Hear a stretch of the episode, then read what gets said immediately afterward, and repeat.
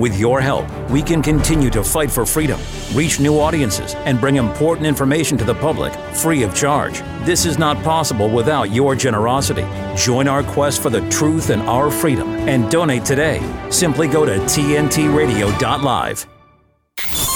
You're with Lembit Öpik on today's News Talk Radio, TNT. Very good morning to you if you're in the United Kingdom. Four minutes past six Greenwich Mean Time, which means it's uh, mid evening in Melbourne and Sydney. Wherever you are in the world, you're most welcome to join us on this the global answer to free speech. TNT Radio here, uh, lighting the fuse for freedom, uh, and uh, your opportunity to participate as well. Uh, if you've got something you'd like to say to get off your chest, or perhaps you want to correct us if you think we've made a mistake, go to tntradio.live. You can join us on the chat, or you'll find the phone numbers. And if you've got time, we'll get you on air as well. we don't censor anybody.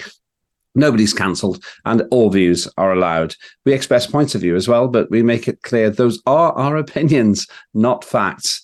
That's a refreshing change. Coming up in this show, uh, we have a packed program because a lot's going on in the world. We've got our very own Gemma Cooper. She'll be joining me in a few minutes, giving her unique take on what she's seen in and around the world. Following that, we've got Simeon Boikov from Down Under, from where I'm sitting, uh, and a fellow TNT presenter. He'll be talking about various important things uh, as well. Uh, then we go to Dr. Judy Wilyman. Now, you may have heard about swine flu in the United Kingdom. Apparently, there is the first recorded case of a human being getting swine flu. How serious is it? Not serious at all. So, why is it making the news? We'll be talking about that with Dr. Judy. And then we go to Turkey.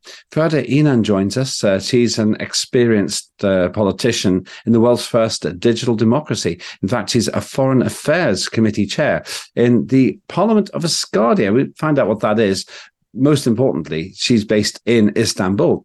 And I'm going to ask her the question how is it that their premier, Erdogan in Turkey, manages to maintain good relations with Russia and America at the same time? That's quite an achievement. Most countries don't do that. Uh, and that's in the light of soaring arms trade uh, between Turkey and Russia. So she'll be joining us there. A truly international lineup in this hour. Just want to come to the UK for a moment for one story which I found particularly interesting. It turns out that the House of Lords Economics Committee uh, has been complaining about the Bank of England. In the United Kingdom, uh, Parliament is divided into two. You've got the House of Commons; those are the members of Parliament who get elected, and the House of Lords they get appointed for life. And the House of Lords Economic Affairs Committee has said that there's a democratic deficit, that the Bank of England is basically meddling in things it has no business to meddle in, such as climate change. Now, uh, there's a chap called Ben Pile, who I know quite well, actually. Uh, he is one of those alternative thinkers in the United Kingdom. By alternative thinker, I mean he thinks for himself, which is a refreshing change in British politics. And he says that uh, maybe, maybe uh, the House of Lords uh, Economics uh, Committee has suddenly woken up. Well, have they? Had a look at the mainstream old fashioned media. They don't seem want to want to report this. Why? Because it's an inconvenient truth that some part of British politics is finally saying, Bank of England, what are you doing messing around with the net zero agenda when this can wreck the economy and it's not your business anyway? Well, uh, you'll hear it about you hear all about it here on TNT Radio, and we're going to come back to that uh, as the week progresses. What do you think about this? Should the Bank of England or any bank be hobbling its national economy in the name of trying to cut carbon dioxide emissions? Or is this just another example of where virtue signaling and woke activity stand to ruin an economy? You tell me. We've got space for that and anything else under the sun. Coming up in a moment, we've got Gemma Cooper. I'm Lembit Öpik. This is TNT Radio. Clashing on the controversies. It's a woke society, and I am fed up with it. Today's News Talk Radio, TNT. Gemma Cooper, good morning to you. How are you doing this uh, Tuesday morning? So it's not your worst day yet. That'll come tomorrow. come tomorrow, like a tsunami of weirdness on a Wednesday, isn't it, with me? But I'm all right today. You'll be pleased to know I'm all right. I'm, yes, very well. Thank you. It's like psychologically, I know what you mean, though. You start on Monday, you feel you're safe on on the shores of the weekend, and then on Friday you feel the same, but in the middle you're all at sea in the middle of the week. I know, I know what you mean. It doesn't affect me in the same way, but I know what you mean. My thoughts are with you at this difficult time. that's that's good to know. That's good to know, Lembit. Thank you, thank you. Well, it's so, funny this morning. Uh, sorry, yeah. No, go ahead. I was going to say it's funny this morning because um, Tuesday morning I wake up and I don't know about you, like some sometimes I do question my own thoughts and judgments over the last three and a half years. I do think to myself, you know, what if I'm the one that's got it wrong and and everyone else is is right? You know, what if people like us are the crazy ones and you know we've had some kind of mind flip and you know all the decisions and things I've done over the last three and a half years and leaving my old life behind. You know, what if actually I was having some kind of midlife epic moment and it was a terrible mistake? You know and I, I, think you you'd have to not be a human being to question you know have we got this right? Have we got this wrong? I know some people are very firmly no we've got this right and that's that. And then i see stories like this i'm about to talk about and i think no we have got this right because there is an agenda and it's it is dystopian sometimes i think maybe there's not a dystopian future and then i see a story like this and i think no it's almost here so I don't know if you remember a few weeks ago, we talked about the um, prime minister hosting that uh, tech summit at Bletchley Park, all about AI and, mm. and, the hmm. future. And Elon Musk came and said, you know, robots mean we never have to work again. There'll be no jobs. That's deeply sinister in itself. Anyway, yesterday he was at um, a, the Global Investment Summit, which is this big, massive tech conference at Hampton Court, just on the outskirts of London. And he told the investors there that every state school child, so every state school child that's under the guise of public money education, um, every single child in the UK should and could be given their own personal tailor made tuition from, you've guessed it, robots. That's the hmm. plan. Mm. That is the plan. And he's called it the holy grail of education policy and says that AI and robots offer the chance for public money, that's our money to you and me, Lembit, uh, public money to go much further in improving teaching for children. Uh, and he says, if you look at what AI is already doing, the promise of every child having their own personal tutor is there. Uh, he says in the analog world, it's funny he's used the he's, he used those words. He said in the analog world, i.e., human world, uh, this isn't possible because it's not affordable. Uh, but with AI, every single child will have its own personal tutor in the form of a robot and it's going to transform the world. Now, I was thinking, well, maybe all right, but I don't know about the timescale on this. But there's funnily enough corroborating this story. There's a there's another story out this morning as a report out, a government report um, which has come out today in the UK, and it says teachers are already using AI anyway.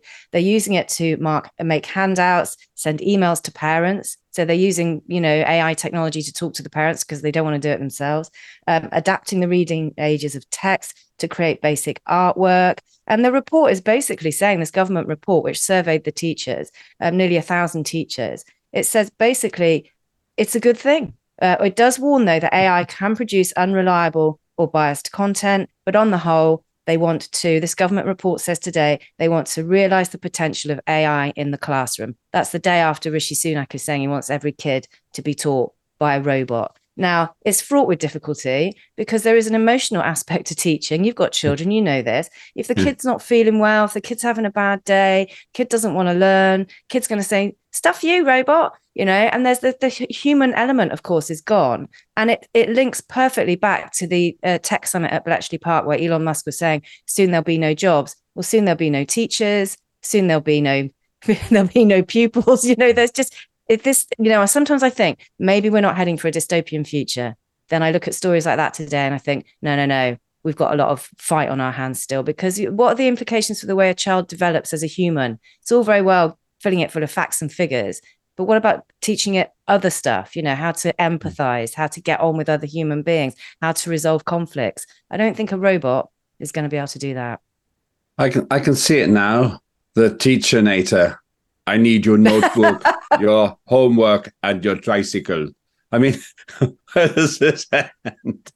Surely the one thing we're meant to be teaching kids is how to be a human, being human. There's a great book by a, a friend of mine called Steve Chalke, actually, who, who runs a church, and it's called Being Human. And it's all about the the soul. It's all about empathy. It's all about all the things that make us not robots. If we're going to start getting Robbie to teach our children where does this end? Homeschooling suddenly becomes much more attractive, even though I haven't got the time to do it. Uh, I understand that you can do certain functions with, with a with a with a uh, robot, but I, I love the school that my child's in precisely because it is so human. She learns manners, courtesy, she understands feelings. How does an AI do that? Well, exactly. That's exactly my question. And I just have to bring in my own personal experience here. But as you know, I'm doing some continued development, personal professional training to become a, a psychospiritual therapist. I've got years to go yet. That's how intense the training is. But the teachers that are teaching me are saying they are seeing more demand than ever before for people needing counseling for mental health issues and just it, being able to deal with their own emotions, to understand that emotions are fine, they're part of being human. Don't push them away. And it's when you suppress emotions that you get into a lot of trouble, actually, because they come out in other ways. So, you know, how does a robot teach a child how to manage its emotions because robots don't have emotions. It's just it's, it's just an awful proposal. But no, Sunak yesterday stood up in front of some of the biggest tech investors in the world and said it's the holy grail of education to have every single child in the state in the state school system that's the public school system which is you know different to america and australia possibly but it's millions of children it's the holy grail of education to have a robot so, of course, what's the implications for teaching as a profession? No, no jobs there either. What's going to happen to everybody with no jobs? Where, where, Holly, where are they going to go? Holly says, uh, "Good morning, Holly." By the way, uh, Holly says, "Who cares if all the children in the future are stupid?" She is being ironic, by the way. Then she says, "Well, at least the teachers won't be able to go on strike anymore." fair, fair, enough. Um, just a bloke who asked questions says that uh, AI education is just a continuation of the dehumanization agenda. Very dystopian. Uh, that's the point that Gemma's making too. Uh, Holly says, "Will they be able to throw blackboard rubbers?" Oh no, of course not. Uh, Holly, I'm sure that's illegal already. there we go. Chris says, "Sounds like a great idea using AI to teach children." Oh wait programmed by NWO leftists who um, uh, go on the climate lie, uh, who sprung the climate lie. Uh, what could possibly go wrong? I mean, this is the thing. Uh, incidentally, uh, while you're mentioning this, I have now got some inside knowledge about the mystery of why Sam Altman, who was in charge of a very important AI company called OpenAI, why he left and why he came back. This isn't definite, but somebody who is probably two steps removed from Sam Altman and does know him directly says that uh, it's because they're very, very close to generating a conscious computer. And that it wasn't anything to do with his professional competence. It's just he gave uh, he gave his board the willies. And if that's right, all of this, putting this all together, means that we could be human slaves in a robot nation before long. Uh, yeah. Would you, if you had children, how would you feel if the school said, "We're actually going to be using AI for a third of the time to teach your children"? What would you do? No, I think you definitely know the answer to that. I mean, if I had children, you know, I would never have. I mean, I regret going through the education system. And I was a grade A student. I did everything I was told. I was very well programmed. I was a little matrix agent. You know, I wouldn't want. Now I've had my awakening. I look back and think, my God, what a lucky escape I've had in the second half of my life. If I had precious little bundles of joy, I wouldn't go near the education system. They would not go near it. I would be I'd be doing what they're doing at Hope Sussex here in the southeast corner of the UK, a whole community of people educating each other's kids using their skills and talents. They've been on TNT actually, some of the the leaders there, the community leaders at Hope Sussex. They've got it right. And the mainstream media's come after them and called them a bunch of far right extremists. If you go to Hope Sussex here in the UK, it's absolutely stunningly beautiful and the kids run around and they're happy and they spend a lot of time in nature. That would be what I would be doing. Uh, a couple of here, just a bloke in response to the ability to throw dusters at children. He says, "Oh, lol, I remember those days. Like you're nostalgic about being insulted by teachers. What were you like, just a bloke, when you were at school?" Chris says, "No jobs, and you will be in the queue for depopulation." And Holly adds, three of my clients have young teenage children. They all have one child out of three that refuse to go to school and are obviously depressed. These are well-off people living in uh, in, in, in very nice houses uh, uh, with surely no concerns. It's out there everywhere. Uh, I'm very sympathetic to your concerns. Uh, are you sympathetic to Gemma, Gemma's concerns? Are you a parent? What do you think about the idea of robots teaching your children? Let me know. You can join me here at tntradio.live. Go to the chat or get the phone numbers as well. Uh, you'll find the numbers uh, on the uh, on the screen there. Uh, coming up next, we've got Simeon Boikov. Thank you, Gemma. Uh, Simeon Boikov with his unique take on the world. All of that with me, Len here on TNT Radio.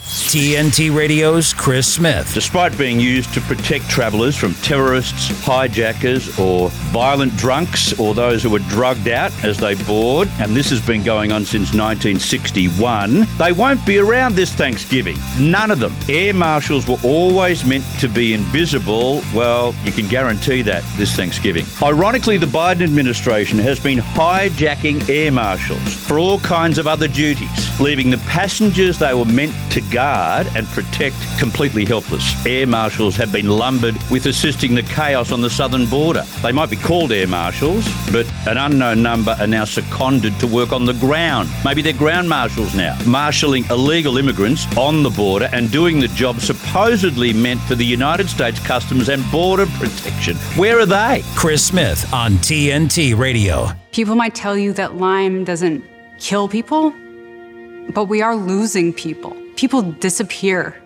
from their lives. One of the scariest things that I had to deal with was uh, memory loss. Not just like I don't remember what I did last week, but like I forgot all the words to my own songs. I remember going to my primary care physician, and he was like, You are 100% healthy, there's nothing wrong with you. And my response was, That's impossible, I'm dying. I wasn't working. So I had all of these hospital bills. We had to move out of our home and move into my parents' basement. I just wish I could have truly been present in those big moments, you know, when she took her first steps or, you know, her first day of preschool. Lyme is such a thief and it goes undetected because no one is looking for it. For more information and prevention tips, go to projectlyme.org. Ladies and gentlemen, Today's news talk. News and information. TNT Radio. Good morning to you. It is just after 20 past six in the morning, Greenwich Mean Time, 20 past five in the evening in Sydney, Melbourne, a bit earlier in Perth. Wherever you are in the world, welcome to the home of free speech. That's TNT Radio. Uh, you can join us in the dialogue. You can share your points of view without censorship by going to tntradio.live and getting involved in the chat. You'll also find the phone numbers there. If you want to call in, you're welcome to do so.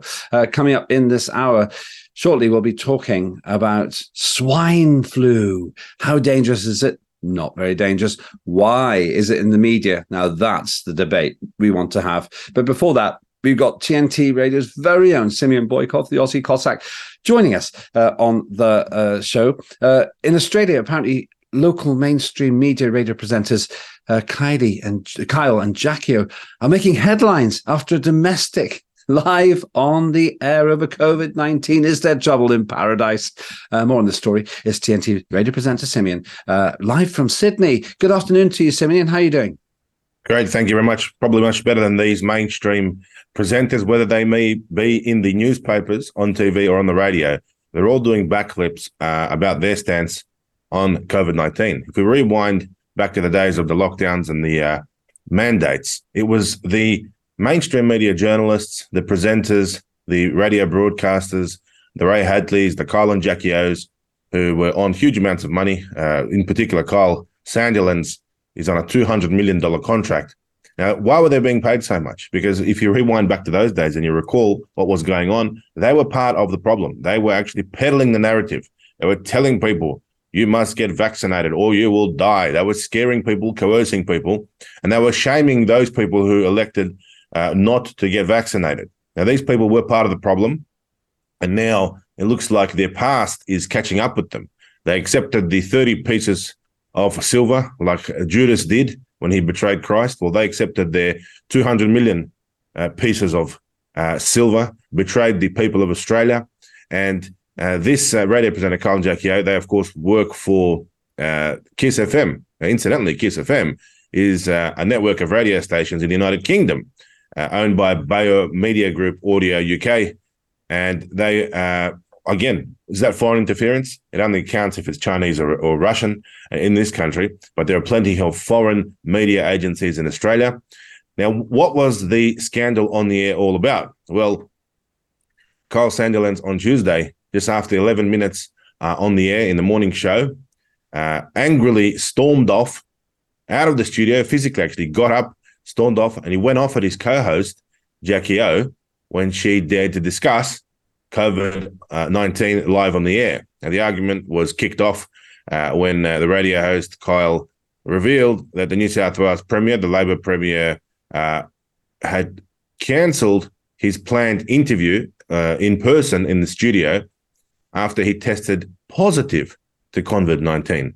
Now, Kyle was very irritated, visibly on the air, after Jackie actually played down the seriousness of the COVID, saying, Oh, you know, the Premier should have just come in and had his interview because all it is is just like the flu. It's just a cold, no big deal. And that set Kyle off. Why, you ask? What's the what's so offensive about calling uh, COVID 19 a flu? Like as we have been saying for many, many years. Don't forget when we were saying this, the independent journalists, the mums and dads, the people out there, the masses, when we were saying, oh, this is just a flu, maybe it's a bad flu. In fact, I remember having uh, COVID 19 myself, and uh, it wasn't as bad as some of the flus that I've had five or six years ago.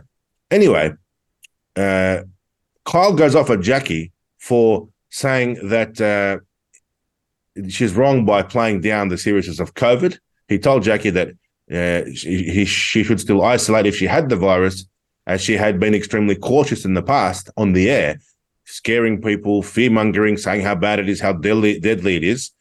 And that led to Jackie firing back at Kyle on the air, saying, I'm allowed to change my opinion on the seriousness of COVID.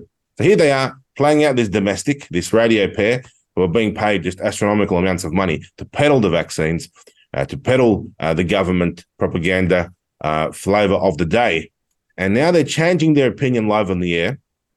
And that really uh, found a uh, sore nerve uh, with Kyle, who accused Jackie, saying that she, she doesn't have consistency in her opinions about the virus before abruptly declaring he was going home and leaving the studio for the day.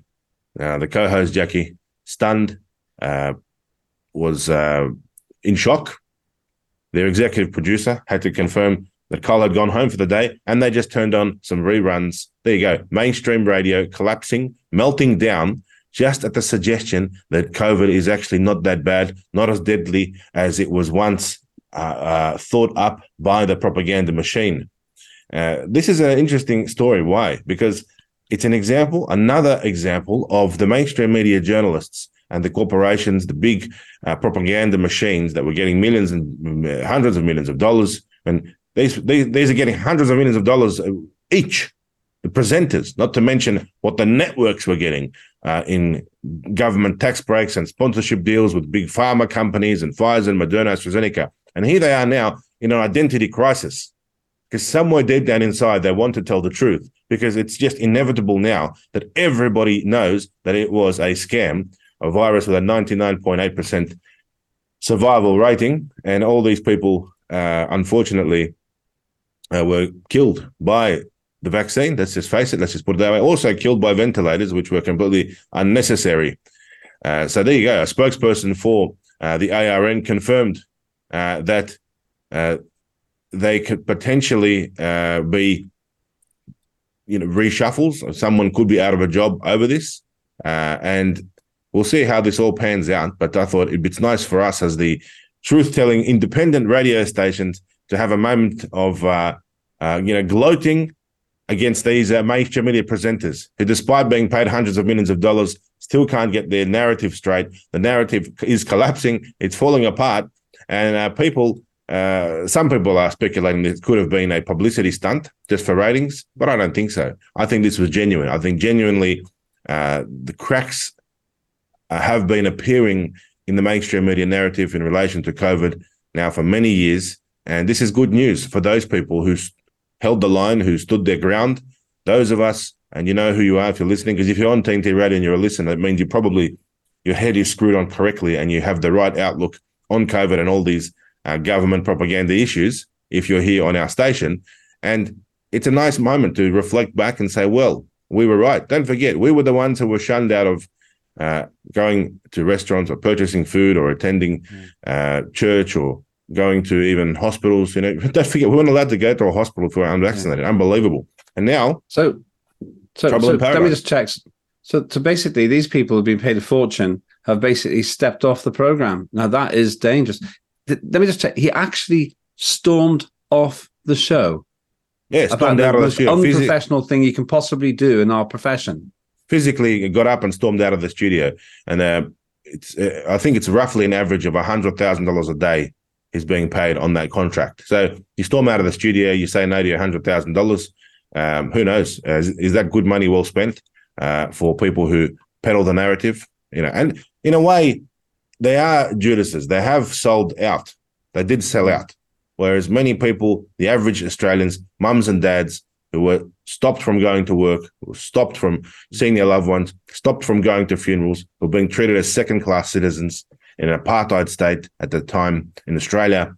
Uh, they would see this as uh, the epitome of, uh, you know, the characterization of these mainstream media stooges who collaborated with the government. These are comparable to Zona Commandos, Sonderkommandos. If you recall, the Sonderkommandos were the uh, the inmates in Auschwitz and Dachau and the other concentration camps uh, who actually collaborated with the German Nazi guards in exchange for living a little bit longer than the other inmates. So these are the inmates that actually, uh, you know, sorted out the belongings and the clothes and the hair and pulled out the gold teeth from the bodies as they threw them into the gas chambers and killing off their own because they thought that would prolong their own existence. And of course, the Sonderkommandos themselves, after six months or however many months, were then in turn also annihilated by a new set of Sonderkommandos. So that's who these mainstream media journalists are. They're nothing more than Sonderkommandos.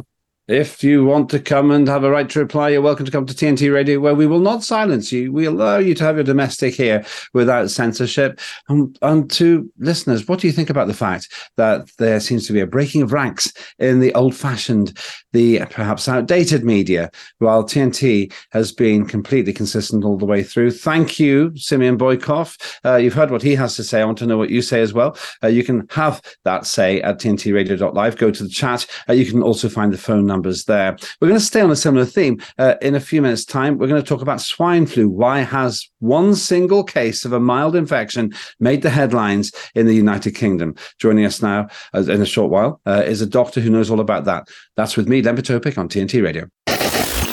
TNT Radio News. News break. Matt Boyland here with a look at your TNT headlines.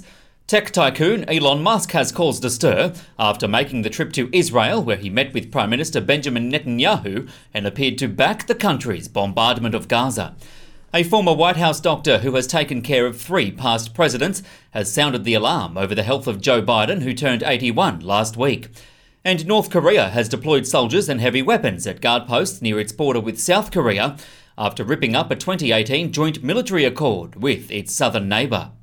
Don't miss a thing. Be sure to download the TNT radio app from either the Apple App Store or Google Play so you can easily listen live to us anywhere, anytime. Available right now to download, keeping you up to speed on TNT Radio.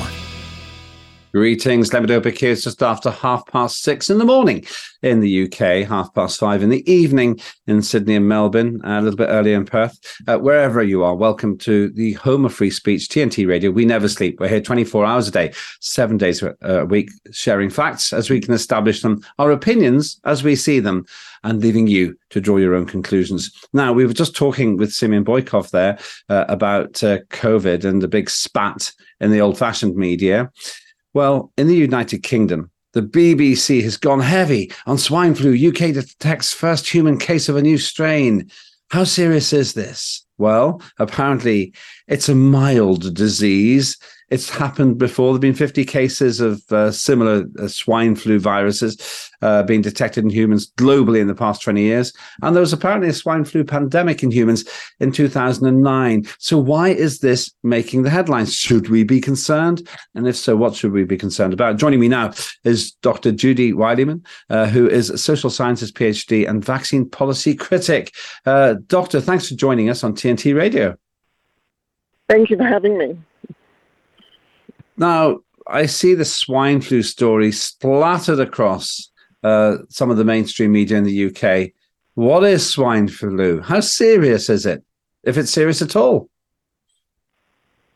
Well, this is the question, isn't it? And uh, again, it's all the fear mongering that we saw firstly in 2009, and then secondly, using the same blueprint, uh, is the way in which they created an illusion of a pandemic in 2020 for the COVID situation.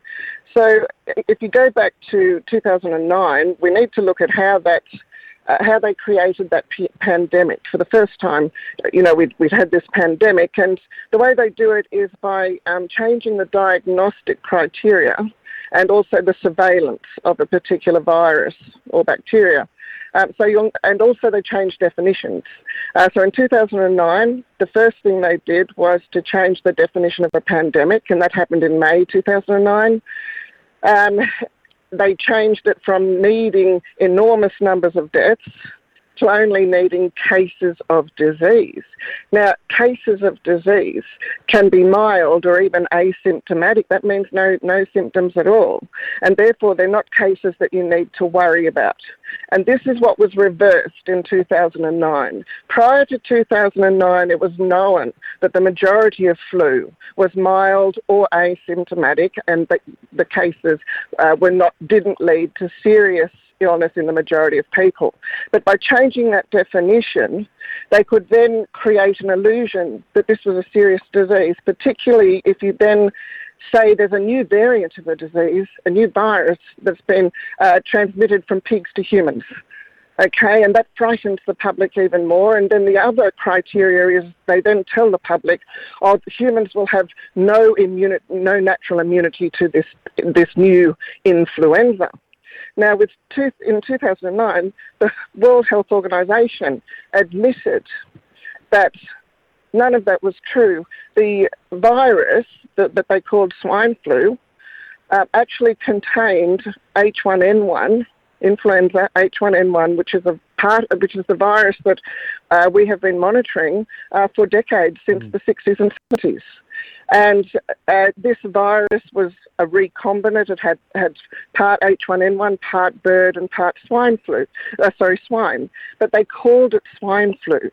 And um, that's what frightened the public. But the WHO has admitted, even in 2009, the majority of people were not dying from swine flu. It was a mild disease, and it was only the elderly with comorbidity that are ever at risk from influenza. You see, so using all of these different criteria, they reversed our thinking about flu, and now they can fear, fearmonger about a single case uh, by by uh, setting up surveillance stations all over the country, and now um, monitoring and identifying a particular strain of flu. And you see, prior to 2009. Um, influenza we know is caused by thousands of uh, viruses, bacteria, and even medications the flu symptoms can be caused by medications and vaccines. Uh, but two, since 2009, the government's been uh, setting up these monitoring stations and even testing for the viruses in people without symptoms. So again, the, you can the, then claim here's a case of disease, and th- then frighten the public with this fear mongering about a pandemic coming. Uh, so, it's, so it's all about the changes they've made. So, so yes, it sounds to me a, a, phrase which I think maybe my father taught me. A person with a hammer sees everything as a nail, and it sounds to me you're saying there's an active strategy to try to identify stuff which has been going on in our bodies ever since we had bodies, but now we've decided to try to codify it in a way which I suppose Judy has the potential to get them to start imposing restrictions on us once again. Oh, that's right. This is all about controlling the population, and uh, it was never necessary pr- to, to look at what strain of virus causes the flu mm. symptoms. Uh, you know, people get flu, and the majority of people uh, just recover from it, and sometimes you might need uh, the antibiotics for the um, uh, secondary infection. But you see, from 2009 onwards, they changed that all to say, oh no, this has been caused, that the serious part of the disease has been caused by a virus, therefore we now need antivirals. Well, let me tell you that none of those antivirals have been proven to be effective in controlling these diseases, and we now know that remdesivir and many of the others are actually killing people. Um, and also the same with the vaccine. They never tested the vaccines to prove that they are safe and effective. Even the swine flu vaccine of 2009, it was never proven to be uh, safe or effective prior to its use. And that's what we've seen again with COVID.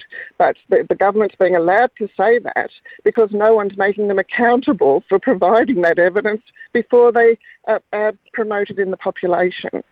So it all comes back to making the government accountable and putting the onus of proof of harm back onto the pharmaceutical companies and the government. That's been reversed. The, so the public uh, the, now have to prove these medications. The, the, uh, let me just tell you some things, Judy, that are being said by some of our listeners. Holly says, I'm not buying any nonsense about swine flu. Been there, done that. It's total nonsense. Another desperate attempt at food control and fear. Uh, Mr. Ted says, let's never forget. And uh, uh, Holly says, I've tested positive for deep rooted disbelief in what convid pushers say. Uh, Chris says, Ron Hadley and his uh, minions, Mark Levy, are were the worst. Get you vaccinated, you grub, and stop listening if you don't get vaccinated, uh, were some of the things we got from them to their listeners. Well, I did just that, and I haven't listened to 2GB for over two years. Uh, a lot of lot of skepticism, Judy, amongst our listeners here at TNT Radio uh, towards these people. Are people are the public justified in being skeptical about uh, pandemic warnings and vaccination demands? Absolutely. Um, we the pharmaceutical companies now, uh, as you know, money is power, and they are now through conflicts of interest influencing all of our research institutions, uh, universities included. Uh, we know the lobbying and donation system means they can control government policy, and that's why the precautionary principle, which requires the government and and the pharmaceutical companies to prove that they're safe and effective before they market them uh, has been reversed because it's it's the pharmaceutical companies that are, are, designing policy through the conflicts of interest in our TGA and our uh, regulatory boards. Um, and, and as you know, the World Health Organization also is being directed in global health policies by a body behind that. It's called the Gavi Alliance, the Global Alliance for Vaccines and Immunization. Now, that's all your pharmaceutical companies. It's Bill and Melinda Gates. It's the biotechnology companies. And it's a body that um, is outside of the World Health Organization. It, it's not mm. the advisory board within the WHO that was set up for to design vaccination policy. And this body was the Gavi Alliance was set up in 1999, and then the international health regulations that they now control with 193 WHO member countries were established in 2005. And now, of course, we're dealing with the amendments uh, to the international health regulations, which, if they come through, uh, will mean that this outside body, these pharmaceutical companies that control global health policy through the WHO, will now be able to control the directives given by our government whenever they call a pandemic, whether it be real or potential. And of course, as you know, in Australia in 2020, it was only potential. Uh, there, were no, there was no pandemic when uh, Scott Morrison literally closed the borders and put everybody into lockdown. It's interesting. Uh, Novak Djokovic was lambasted, the uh, the tennis player, lambasted for not getting a vaccine, uh, and yet now I feel that I shouldn't have either. And here in the UK, it's making front page headlines on the uh, what's uh, what most people call maybe the old media, the outdated media, uh, because uh, someone one one single person got swine flu, but they'd recovered by the time it was discovered. Uh, are we being set up for another pandemic? We absolutely are. They want that the lockdowns that they brought in in 2020 and the social distancing, um, all of these measures they want to be the new norm because it's all about control and surveillance. You need to look at Agenda 2030 now uh, because they're moving on with the agenda And it's all the, the way in which you, you get this control of populations is through the World Health Organization um, and this body behind it, the Gavi Alliance. Uh, Novak Djokovic is an absolute hero. Um, everybody knows about informed consent to medications without coercion, and he stuck to that medical principle. Um, you know, clearly he did his own research as well. Um, and so to win tournaments, um, with all the ridicule and denigration. I mean, I've experienced it myself, public denigration in the media because of my research that I did in 2005. Uh, sorry, 2015 on the swine flu vaccine and uh, the supposed pandemic, um, you know, for him to be winning tournaments with with that mental abuse, um, the gaslighting that we get, is absolutely amazing. He, he is he is to be commended. He lost. He actually lost ranking points in preference to protecting his body. His. And, There's nothing more important than our health. Don't you see, your quality of life depends upon your health. So anybody who thinks about this clearly, the the fundamental human right is our right to control what we put into our bodies. So whilst there's other fundamental rights like clean air and water, nothing comes before your right to control what is put into your own body. And this medical autonomy is our fundamental human right. Um, and once we lose it, you lose your quality of life. And there are millions of people globally now who have neurological damage. They have cancers, turbo cancers, they have strokes and heart attacks. And, and the people, they're, they're being gaslit by the medical profession here in Australia. Uh, it, it's, it's huge. Uh, the, the doctors um, are still refusing to, to, to, to, admit that this this is, this um, jab could be causing these, these reactions when we know that drugs have side effects in many people, and these were not tested, and the evidence uh, clearly shows there's a correlation. Um, so this is a serious situation, and doctors, if they continue down this line, uh, their, their, their profession will go into decline because the respect will not be there, uh, because they continue to claim that they, they, they uh, these things are unknown cause. You know, sudden adults dying is an unknown cause now. Dr. Judy Wilyman, thanks so much for your candidness. We'll have you back as this develops, and I'm sure this swine flu story will develop. That's Dr. Judy Wilyman, social sciences PhD, vaccine policy critic, and outspoken critic of the way that we have been manipulated to use a fairly provocative term, that's my opinion, uh, in the COVID uh, campaign. And I say that advisedly because I myself was a victim of the third vaccine, third and final vaccine that I took. Uh, never again for me. Uh, what do you think of what you've heard? Lots in the chat box. I'll get to that a little bit later on. Uh, I want to know your views. Maybe you feel this is wrong. Uh, let me know your opinions by going to tntradio.live, or you can phone in as well. You'll find the phone numbers on our site. Uh, now, coming up next, you may have noticed that uh, the Premier of Turkey, Erdogan, uh, who got re-elected in a record new term, uh, isn't just friends with America, he's friends with Russia. How does he pull that off? What is it that Turkey's got that the rest of the West hasn't got? We'll find out with our, our person in Istanbul after the break. I'm Lembit Öpik. This is TNT Radio. Give me a minute with TNT Radio's Steve Malzberg. Last week, Donald Trump took to Truth Social to spell out why he believes it's imperative that voters pull the lever for him over Joe Biden in a little less than a year from now. The stakes in this election could not be higher. Next November, you have a choice between war, poverty, and weakness under crooked Joe Biden, or peace, prosperity, and strength under President Donald J. Trump. Just three years ago, our economy was booming, the world was safe, and America was strong. And now? Under crooked Joe Biden, the economy is in a shambles and the world is going up in flames. Real incomes have gone down by $7,400 per family. Under crooked Joe, gas prices are four, five, six, and seven dollars a gallon. Cumulative inflation is nearly 20%, and mortgage rates are pushing a brutal 7%, 8%, 9%, 10%, and you can't get the money. And that's not the worst part. We have war in Europe, we have wars in the Middle East, and we are stumbling into World War III. That's what's going to happen with this leadership because they don't know what they're doing. The contrast could not be more stark. And all of what you just heard couldn't be more true. Thanks for giving me a minute. I'm Steve Malzberg. Catch my show Monday through Friday, 9 p.m. Eastern, right here on TNT Radio Vision. Our beautiful world is changing, withering, dying by the hands of those who don't value nature, even though we all depend on it for life itself.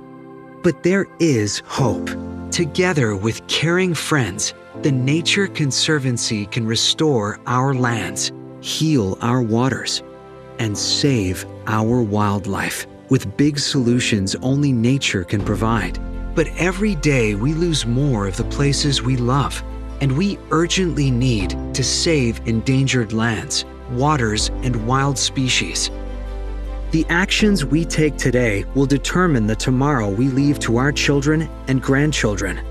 The water they drink, the air they breathe, the beauty they experience.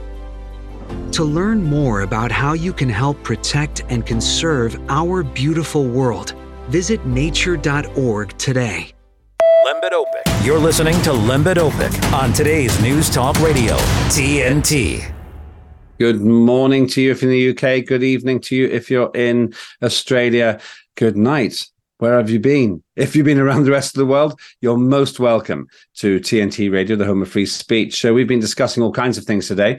Uh, just go through some of the quotes. Apologies if uh, you've just joined us and this doesn't make sense.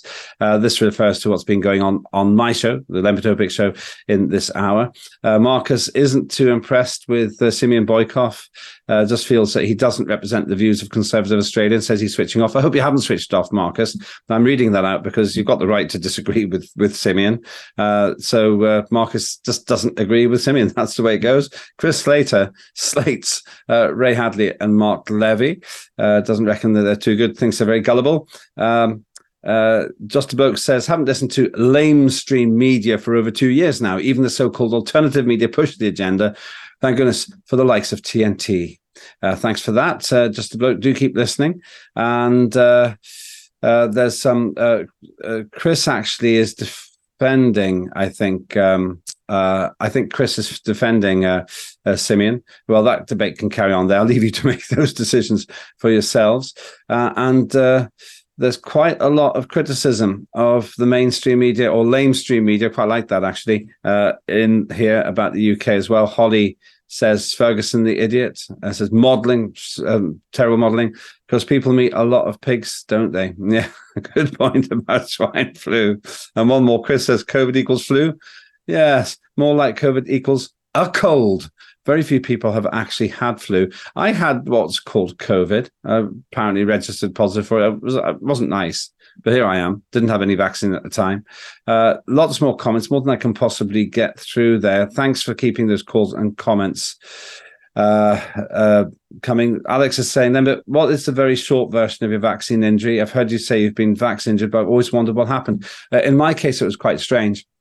I hallucinated on the train on the way into London, so much so that a friend of mine had on the phone had to talk me off the train, made me sit in a coffee shop while another friend came across London and essentially stayed with me while I came back to my senses. It was a very odd day. Um, I saw these yellow people on the train. Literally, I phoned my friend up, said, uh, "The yellow people, they're on the train." Well, my friend made me put my camera on, and there were yellow people. There were children in yellow Dayglow jackets, but that's not what I saw. And um, I think I've had other health problems. Strangely, my sense of smell came back after having lost it for a long time. But I've had blood pressure issues as a result. I don't think I'm the only one. Uh, that's a very short version. Um, but let's put that to the side for now. I want to go to Turkey now. Uh, Ferda Inan joins us now. Uh, it says here, the Asgardia Parliament Foreign Affairs Committee Chair. She's political in the world's first digital democracy. Uh, Ferda, thanks for joining us on TNT Radio. Thank you. Also inviting. Uh, I'm very pleased to that you can join us from Istanbul. I, I, what is what is uh? Uh, we're going to talk about Turkey, but what is Asgardia? It is a space nation for the people. We are making people come together and work for space industry. So, is it a community that wants to live in space? Yes, of course. And it, also and it works as a, and the works.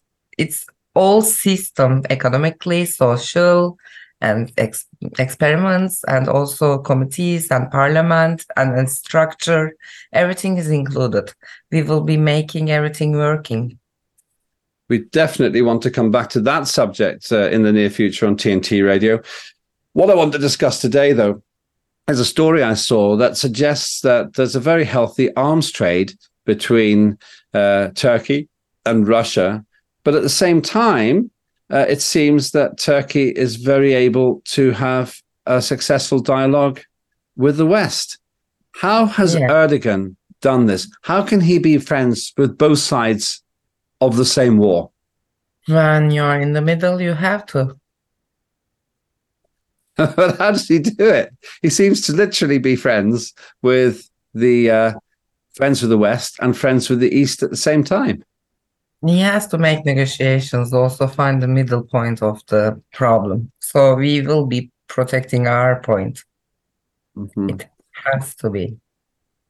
So, so Erdogan literally seems to be doing business with Russia, while other countries are sanctioning Russia. I understand that there are no visa restrictions for Russians to fly into into Turkey, for example. Um, also, what's yeah. the general public? What's the public's view about this? Are they comfortable with that? Yes, why not? Also, we like to have the others as well. It's a lot of districts coming and going, and we will be happy to be free around the countries. It's good for the trade and commerce. Well, it's very good for trade and commerce. I don't doubt it. You must have a very successful uh, tourist industry in that case uh, with yes, the uh, with yeah with the Russians. Um, do you think that do you think that the rest of the West, the West is making a terrible mistake then? Sometimes, but not always. I can tell you're a politician because it's a very smart answer. Uh, I'm going to try. I'm not sure I was complimenting you, but there we go. I mean, I'm just looking here uh, from the conversation. There was a headline uh, some weeks ago. It says Turkey faces competing pressures from Russia and the West to end its middleman strategy and pick a side on the war. But Erdogan got elected, uh, re-elected as a pragmatist. Uh, mm-hmm. it, it seems to me that he doesn't make any secret of this. He's happy to be friends with the Russian premier and the American premiere at the same time. Uh, yes, it is good for us from our side. It's very good for you. But what do you say about what do people then say? And what does he say about the uh, the conflict, the uh, the problems in Ukraine? What's the official position? Do you know? No, I don't want to go into there. I'm no authority for my country. I will be making uh, sentences for Asgardia, but not for Turkey. Mm-hmm. Okay, so tell me then something. Uh, I understand, therefore, that Asgardia doesn't want to have any involvement in terrestrial politics. Uh, I saw that yes. in the writing. Um, what is what is Erdogan like as a person? Leaving aside the politics, what's his personality? What's his character like? Oh, a lot changeable. Um, I don't like to do discussion about that as well. Your mm-hmm. questions are very rough, by the way. and I know that this will be launched globally, so no, thank you. mm-hmm. okay, tell, tell me something. I think we're learning a lot about the way that uh, that you're thinking and the way that Turkey's thinking. Maybe you're explaining something about uh, about the way that things work. Turkey seems to be doing quite well uh, as a nation. It's it's a very large country. Uh, it's got over 80 million residents. Where does Turkey see itself? Does it see itself as a European country, or does it see itself uh, as part of a different bloc? Mostly in the history, we were thinking that we were European mainly. Most of the nation and population is like that, but we don't leave our traditions so our religions and our way of living it's important for us it is making a little bit distance from european point of view mm-hmm. um, we are not losing the old ways so uh, we are in the middle i can tell uh, Turk, uh, Istanbul has a population. It, the city of Istanbul's population is something like Mhm. 33 million. What's it like to live in a city so big? Catastrophic.